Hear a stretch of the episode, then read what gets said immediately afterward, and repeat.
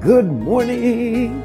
Welcome to Honey in the Rock, your daily dose of inspiration and encouragement. We look forward to having you on the show.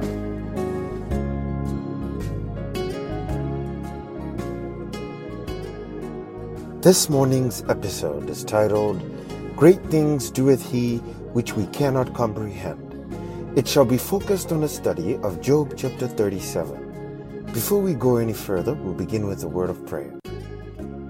Heavenly Father, we thank you for your word.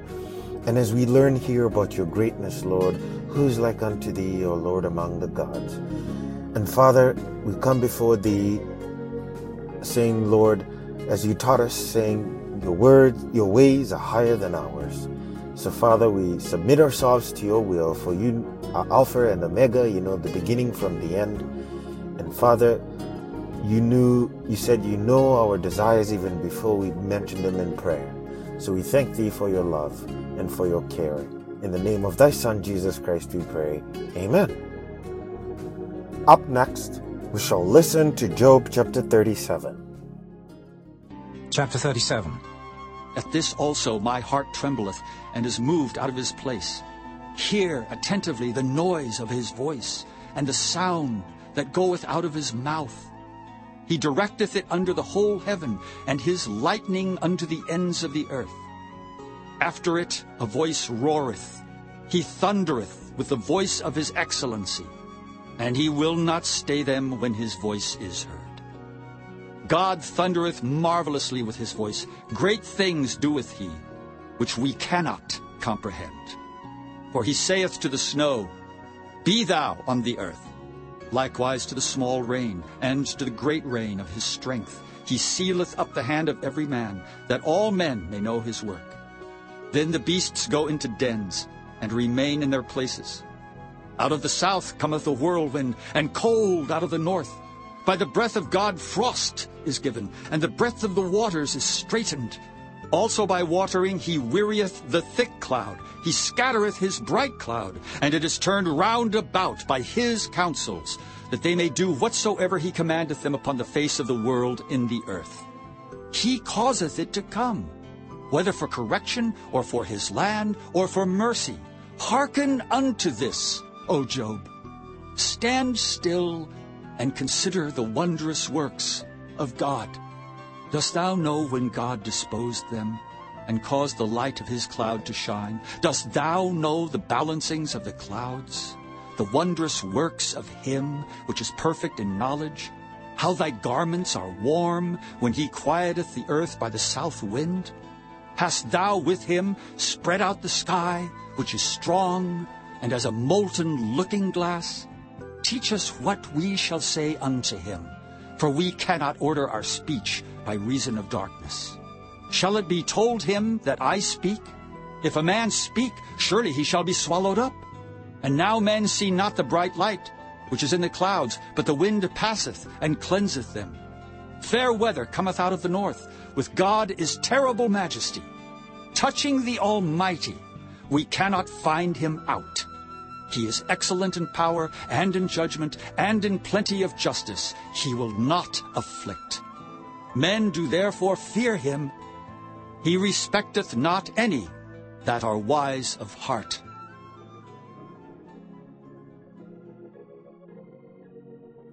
Up next, we shall listen to a sermon titled Show Us the Father and It Will Suffice Us. This is preached by Reverend William Branham in 1962 on July the 22nd. We'll begin at paragraph 22 up to paragraph 49. I trust you find it to be a blessing. Now that's been the cry of the human heart through all ages is to see God. Job of old cried out, if I only in his distress, if I only knew where he lived, if I could go knock on his door and speak to him. Every man has wanted to know God and to see God. Job wanted to see him. Moses wanted to know who that was in the burning bush. And then he said, show me your glory.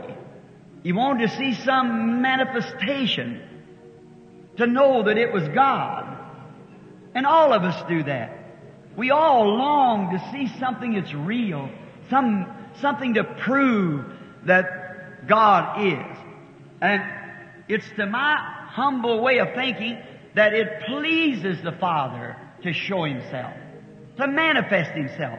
He loves His children. How I like to tell my children uh, something and make a requirement and then see those children live right up to that and I can show them something good. How I tell my little boy, Joseph, if you'll just be a good boy now and, and mind mother, you know, Saturday when I get back, I'm going to take you fishing. And to see that little boy, his mother say, he was just as obedient, Bill, as he could be this week. I'm happy to go show that little boy, take him fishing. I like to show him that I want to be kind to him because he's part of me. I want, I want him to be uh, like I want to be, a Christian.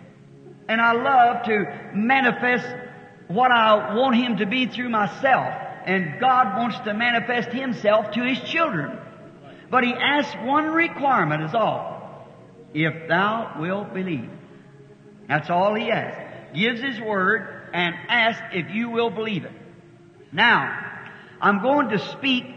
Now, yet wasn't it strange here that Philip, that great warrior who had seen those great mighty works of Christ, went and got Nathaniel and brought him up there to the place and saw the manifestation of the scriptural proof that he was the Messiah. And then he said, now you show us the Father and it'll satisfy. Now, did you notice the, the next verse, the ninth verse? Said, I have been so long with you, Philip, and you know me not. How I think that would be for us this afternoon, that God in His mercy has manifested Himself so many times to us, and yet we don't recognize it. Now, I'm going to speak on four ways to see God. Now, a lot of people try to place Him way off as a historical affair, but let's just look at God in four ways. And I think that if God can be shown positive without one shadow of doubt that God in four different ways is standing right here this afternoon that ought to be convincing, oughtn't it? Four ways of seeing God. I'm going to speak of God in His universe, God in His Word, God in His Son, and God in His people. And I, I could take a dozen more. But those four things I want to rest upon for the next 30 minutes, God willing. Let's take first now, God in His universe. Who made the universe? We're told that it stands in space. How can it revolve around so perfect, more perfect than any instrument? I'm wearing a $300 watch that was given to me by Dr. Guggenbuhl in Switzerland. He gave it to me because it's got an alarm for interviews and so forth. And it's uh, the Vulcain Cricket. One of the best that Swiss makes. But yet, it'll lose time, gain time. It isn't perfect. Anything that man makes is imperfect. But all that God does is perfect. See? Notice how He can make that world turn just around the sun, ever exact, gaining so much year after year, day after day, moving around the equator, moving around its orbit, and everything to make those stars and things so they can predict the eclipse of the moon 20 years away to the minute. So perfect. And what's holding it up? Which is up and down? How do we know? Them on the south poles to us is looking that way saying it's up. And we on the north pole's looking this way and that's down to south pole. Which is right. How perfect it floats. Spin anything in the air and see if it'll stand there two revolutions without moving out of its orbit. But God perfectly holds the whole universe in His control. We believe that. That God does that. No other power, nothing else could do it but God. God alone. And did you ever go out here at the sea? Watch that big angry sea those big white waves dashing in there, angry. You know, almost four-fifths of the earth is covered in water. And one time it covered the whole earth over. How it would like to get a pass there if it could. But you notice it'll just come so far. Why? God's got a watchdog watching it. That's the moon. The moon controls, God set it there to control the sea. If that moon would ever move a few uh, inches out of its orbit, the whole world would be covered with water just in a moment. Watch when he turns his head to see what the other side of the earth is in the evening, when or the mornings and so forth, how the tide goes out, and here it comes in angrily again. But the watchdog there says, "That's your boundaries. Stay right there."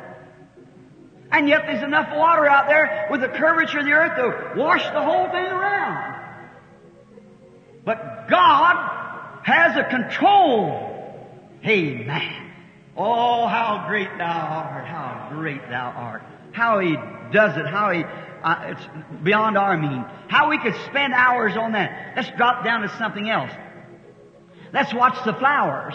How they live, die, raise again. How that you could take your grass in the wintertime and pour a slab of concrete across it. Where is the most grass the next summer? Right around the edge of the wall. Why is it? It's that life. It's you hid under that concrete. But when that botany controller, sun, S-U-N begins to shine, you can't hide that life. It'll come right out and weave its way out and stick its head right up to the glory of God. Is that right? You can't hide life. No matter, you can bury in the sea, you can, wherever you are, you're going to answer anyhow. When the S-O-N comes, the Son of God, all eternal life is going to rise with Him. Because He has eternal life and gives it to those who He will. And now, notice how God lives in the flower, how He lives in the leaves on the tree, how they'll drop off, go down the sap well into the root, some intelligence controlling it, going down to the root to hide through the winter, come back again in the spring, bringing forth fruit and so forth. How does it do it? Beyond my knowing, what is got to be an intelligence somewhere that controls it. It can't do it itself. There's nothing to say to that peach tree out there, that pear tree, say, it's coming on wintertime, round about the middle of August. All you leaves, get off of there right quick. Life, jump down in the roots and hide. If you don't, you'll die. It don't know what to do it itself. It's some intelligence controls it. The highest intelligence that there is. God. Well, if God can tell a leaf, the life of that leaf to leave it and go down there and stay, or a life to come out of the upper part of the tree and go into the roots, can He reveal the secrets of the hearts of the people to His servants? The intelligence of God? Well, the whole thing's made up of intelligence. God is the super intelligence. Look at the ducks, the, the animals, how they're all controlled by God.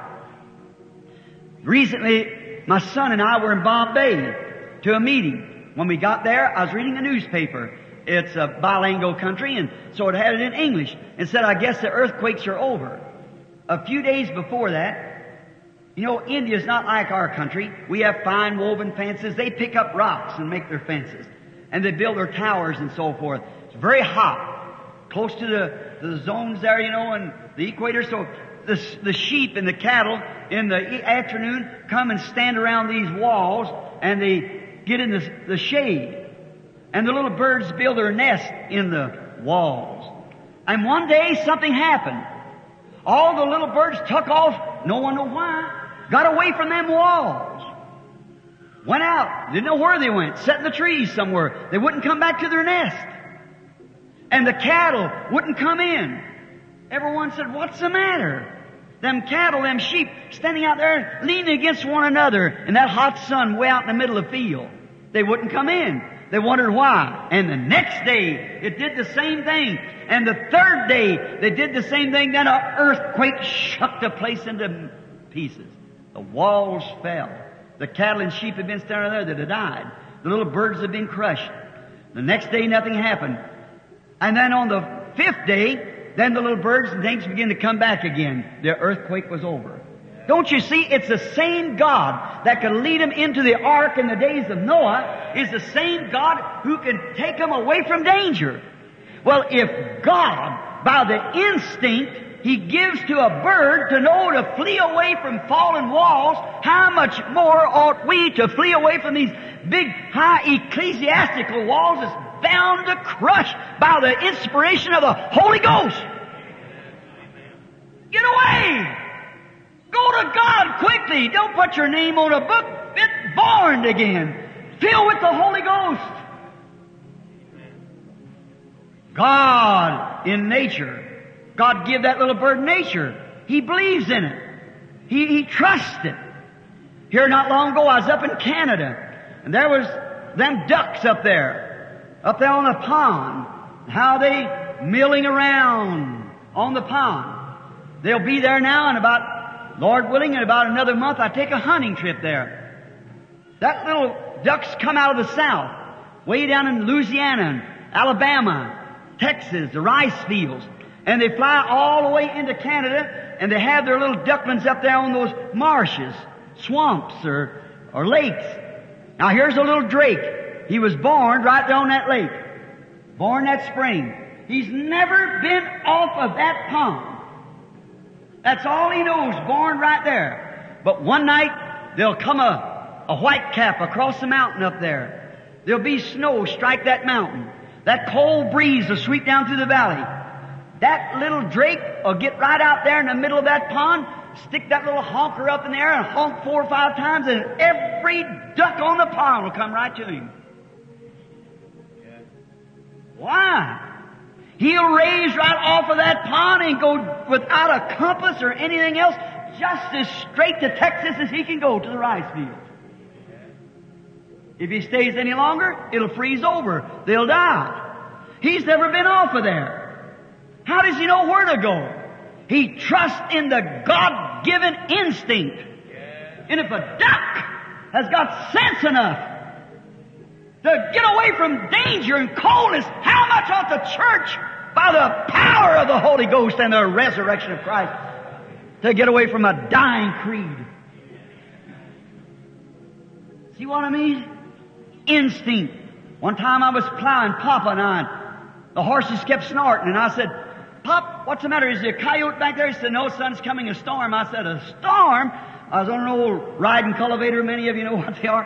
He said, A storm. I said, was not a cloud nowhere. He said, Stop. Never will forget the old fella. Pulled out his red handkerchief and wiped the perspiration from his brow. He said, Billy, you got a lot to learn, son. He said, You see, the Almighty has give that horse an instinct so he can go to safety. Said there's a storm coming somewhere and they can smell that storm. I thought, Daddy, I said, all right.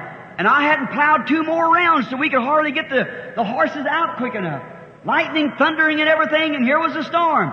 They caught it before it got there. And if God can give a horse, talk about horse sense, can give a horse instinct and intelligence enough to know how to protect itself from danger, how much more ought we, by the inspiration of the Holy Ghost, to flee as safety when we see a time like this arriving?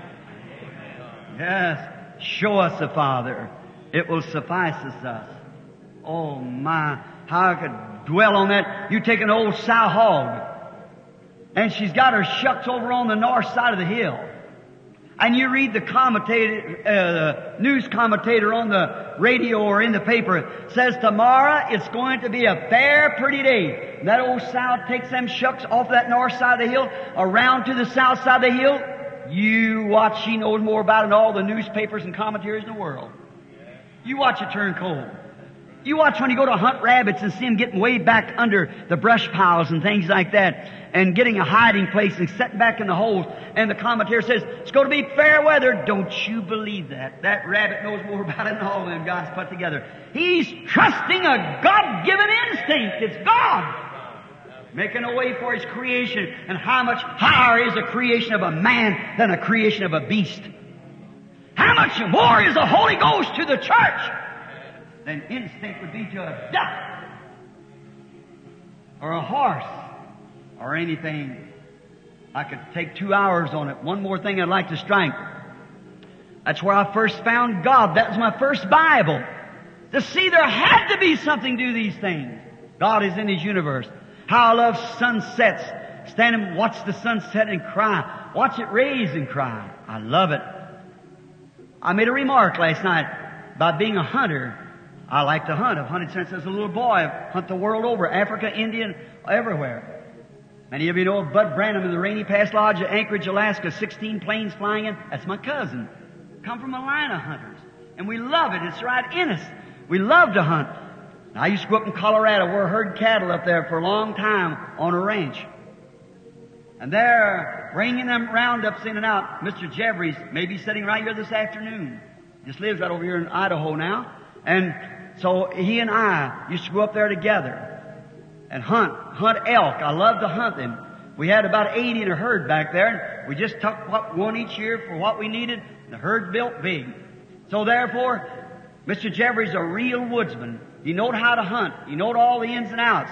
I'd help salt the cattle and drive them in there and round them up and so forth. I knowed every angle back over on the Continental Divide. Coming around where he crossed Berthoud Pass, go down there, cross Rabbit Ear Pass.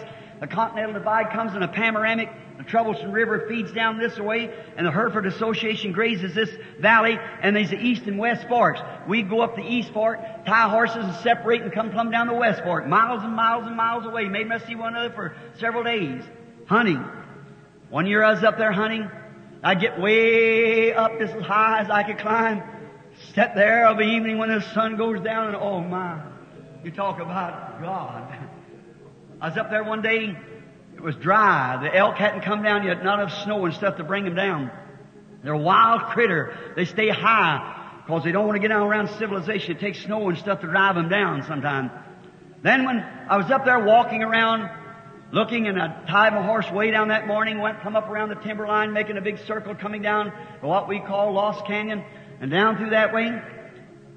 No tenderfoot gets in there. it's too far for him. So way back in there, I was walking and I had my rifle. And I was walking along there and it come up a, a storm. You know how it is high in the mountains? It'll storm and then snow and then melt off and the wind will blow and the sun will shine. All kinds of weather in October up there. It's changing all the time.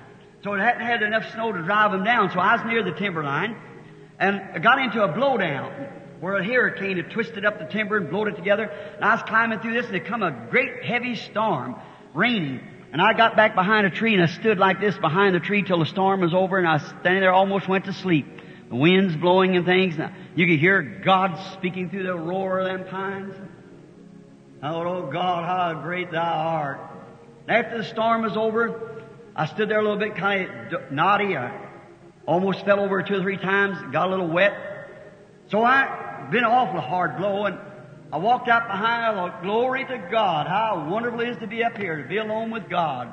Two days now, I haven't seen nobody. You're so hundred, you're 40 miles anyhow from a railroad. You're way away from automobiles, no gasoline, cigarettes, all stinking carry on of what's called civilization. I thought, this is wonderful to be standing here. I watched the sun setting over here in Oregon, across that way, and there's great, big, pretty eye setting through there. I thought, that's right. His eye is on the sparrow. And I know He watches me. You can see God anywhere if you'll just look around. He's all around you. Everywhere. He's in flowers, nature, everywhere. I seen Him there. Then I happened to look, I heard an old coyote hollering up on the hill there. His mate answered him down the bottom. Now you talk about deep calling to the deep. Hear that squall of the coyote or timber wolf? That just sets my soul aflame. I hear him over hollering. He lost his mate.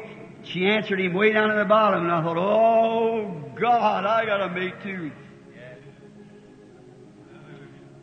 I'll call and he'll answer me one day.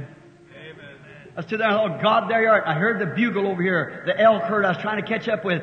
Big old male let out that long whistle bugle like that. What the storm had separated the elk up high, and he had lost his herd, and he was calling for him. I thought, oh God, you live up here. That's right. Here you are. There he was in the elk herd. There he was in the call of the wolf. Then I happened to look, and where the sun come out and the evergreens had froze that cold wind, there was a rainbow across the canyon. I said, there he is in the rainbow. Amen. Amen. There he is. There's the covenant. He'll never destroy it again with water. He promised it. And a rainbow also is in Revelations 1, where over the Son of God and over the church, the seven golden candlesticks was a rainbow. He is to look upon a jasper and sardis stone, the first and the last. He that was, which is, and shall come. Oh, my, my, my. Everywhere you look, you can see God if you just open up your eyes. Look around. He's everywhere. I was standing there, and all at once the little old pine squirrel. How many of you Oregon people know what they are? He's a blue coat policeman of the woods. But all noise and no squirrel. he jumped up on there and went, chatter, chatter, chatter, chatter, chatter, chatter, chatter. And I thought, what's the matter with you, little fella? I'm not going to hurt you. So then the rainbow, I looked at again. I said, glory to God. And around and around the tree I went, just as hard as I go shouting. And he just looked at me and just chatter, chatter, chatter. I thought, did I excite you? I'm worshiping your creator. You don't like that? Let me show you how it's done again. And I went again. If they'd have thought they had somebody out there as out of the insane institution, I guess, if somebody was, I didn't care. I was worshiping God. I saw Him, I heard Him everywhere. You can see Him if you'll just look around. He's real. And I was around around that tree as hard as I could go and praising God and throwing up my hands and hollering hallelujah, stomping the ground around around the tree I went again like an insane person, but I was having a letting off a lot of steam. I was having a good time. I thought, oh, it's good to be here. Let's build three tabernacles. Let's just stay up here. A wonderful place to be in the presence of God, in His universe. Watch Him in His universe, His sunset, His rainbow, the call of the elk. Here, everywhere, there's God. And I thought, you little snickle Fritz, why did you interrupt me from worshiping? And my God, I see him sitting on this stump or a place where the tree would blow down, going chatter, chatter, chatter, little tail drawn up under him like that, chatter, chatter, chatter, chatter. I thought, what's the matter with you? You, you think I'm acting funny? But I noticed him, he's cocking his little head down, his eye bugged out, looking down in that brush. He wasn't hollering at me at all. The wind had blown an eagle down in there. One of the big old brown eagles in Colorado. And he was, that eagle would pick him up, you know, so he, he was afraid of that eagle. He wasn't paying attention to me, but he's afraid of that eagle. That big eagle jumped up there and I thought, my. Now, I see you out there, God. I see you, hear you down there, You're hearing the call. See all around everywhere. See in the sky, see in the rainbow. See everywhere. But now, wonder if you could be in that eagle. Why did he interrupt my worship for? And I watched that eagle for a little bit. I thought, now I've seen his big gray eyes look at me and he look over at that little old pine squirrel and look at me. And I admired him because he was brave. He wasn't afraid. I hate a coward. I hate somebody to not hate the person, but the attitude that they can stand in church and shout like the rest of them and go outside and when a real showdown comes, you're ashamed to say you're a Pentecostal. You're ashamed to admit you got healed by divine healing. Oh, God can't use something like that. He wants soldiers. He wants somebody who can say like Paul, in the way that's called heresy. That's the way I worship the God of our fathers. He wants soldiers. Backbone, not wishbone. He wants somebody that's got spunk enough and spirit enough to stand up. I said, yes, I see God in that eagle. He's not afraid. He's not a bit scared. I thought I'll just see how afraid he is. I said, say fella, you know I could shoot you? When my voice rang out, he looked at me real close and rolled them big eyes. I began to see him feeling them feathers, you know, with his straightening them out. I thought, there you are, there you are. God give him two wings to get away from trouble, get away from danger. And he's trusting those wings. His God-given escape. Hallelujah. He feeling them wings is all in running order. All right. Someone said to me one time, Brother Branham, ain't you afraid you make a mistake up there? Aren't you afraid something will happen up there? Oh no, as long as everything's in running order. It's all right. Don't worry. He's going to give the promise. This old eagle fooling his wings, messing them up and down like that. I thought, oh yeah, there you are. And I reached to grab my gun. He jumped and looked at me like that and kept his eye right on me. Now he knew by his ability that he could take those wings and get in that timber before I could get that sight on him. He knew that. And he trusted it, so he wasn't afraid. Why should we be afraid? No matter what comes along. Amen. God give us the Holy Ghost. Yes. Lo, I am with thee always, even to the end of the world. What are we scared about? God called you before the foundation of the world. Put your name on the Lamb's Book of Life. The Lamb was slain before the foundation of the world. Your name was put on the book before the foundation of the world. The Bible said so. Amen. Bible said the Antichrist in the last days would deceive all that dwelt upon the earth whose names were not written in the Lamb's Book of Life since. The foundation of the world. Not the last revival, but the foundation of the world. There you are. So you know you're living above. You're in something. You've received the Holy Ghost. What are you scared of? Hey, man, God in His universe. I believe it, don't you? Yes. I watched that fellow there for a few minutes. That little chipmunk sitting there going, or little chip, that's what we call them home. They're little, actually little pine squirrel. He's going, chatter, chatter, chatter, chatter, chatter, chatter. That eagle got enough of it. He just didn't want to fool with him anymore. So he just made a great big bounce like that, flopped his wings about two times, and he was above the timber. He just set his wings. He didn't flop anymore. He just set his wings, and every time the wind would come in, he'd rise higher. The wind would come in, he'd rise higher. Not moving a feather. He just knowed how to set his wings. I watched him. I dropped my gun. I looked at him. He got smaller, smaller, until he got plumb out of sight. I thought, oh God, that's it. That's it. It's not join this one and take your papers from this and over here, join this, join this, join that, run through one prayer line, oral come through, go through his and go through another and go through another. That's not it. It's just knowing how to set your wings of faith in the power of his resurrection. And when the Holy Ghost comes in, right up above it, right above that chipmunk sitting there, days of miracles is past, no such a thing as divine healing, that earthbound creature. We are eagles. Hallelujah. The Holy Ghost comes in and we ride out of the way of danger plumb till it becomes so we don't even hear it no more. Days of miracles is past. No such a thing as divine healing. It's mental telepathy. There's something wrong. Our church would do this. We got the biggest. We are the greatest organization. Just ride on above it. Just set your wings and say, Jesus Christ, I love you, I trust you. And hold this blessed old two-winged book here and just fly away. Hallelujah. For He's the same yesterday, day, and forever. Amen. As we get towards the end of this episode, we end with the word of prayer. Heavenly Father, we thank Thee, Lord, as we hear the words of Elihu. Here speaking, Father, of how you control the elements, and how, Father, you you say to the snow, Be thou on the earth, and likewise to the small rain and the great rain of his strength. And so, Father, here we see him speaking also how you water the weary cloud the thick cloud and scattereth the bright cloud, and it's turned around by your counsel, counsels. So, Father, and we thank Thee that they do whatsoever you command them upon the face of the earth. You cause them to come, whether for correction or for your land or for mercy. And Father, even in our day, we've experienced this through the testimony of Brother Branham and how you told him, Lord, to speak to the storm. So we thank Thee, Father, to know that that same power in the form of the Holy Spirit is with us today so that we may speak, Lord, situations into existence or out of existence in our lives too. We thank Thee for your grace. Help us, Father, to live up to that expectation. In the name of Thy Son, Jesus Christ, we pray. Amen. Thanks for listening to Honey in the Rock, your daily dose of inspiration and encouragement. We hope to continue to earn your viewership throughout the year as we read the Bible from cover to cover.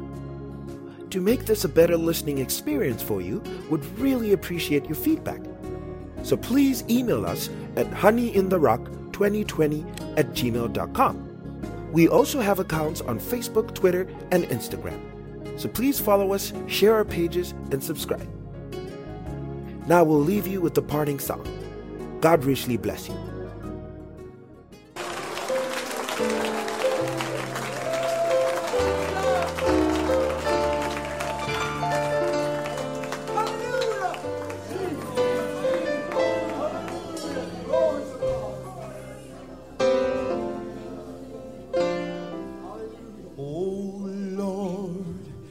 My God,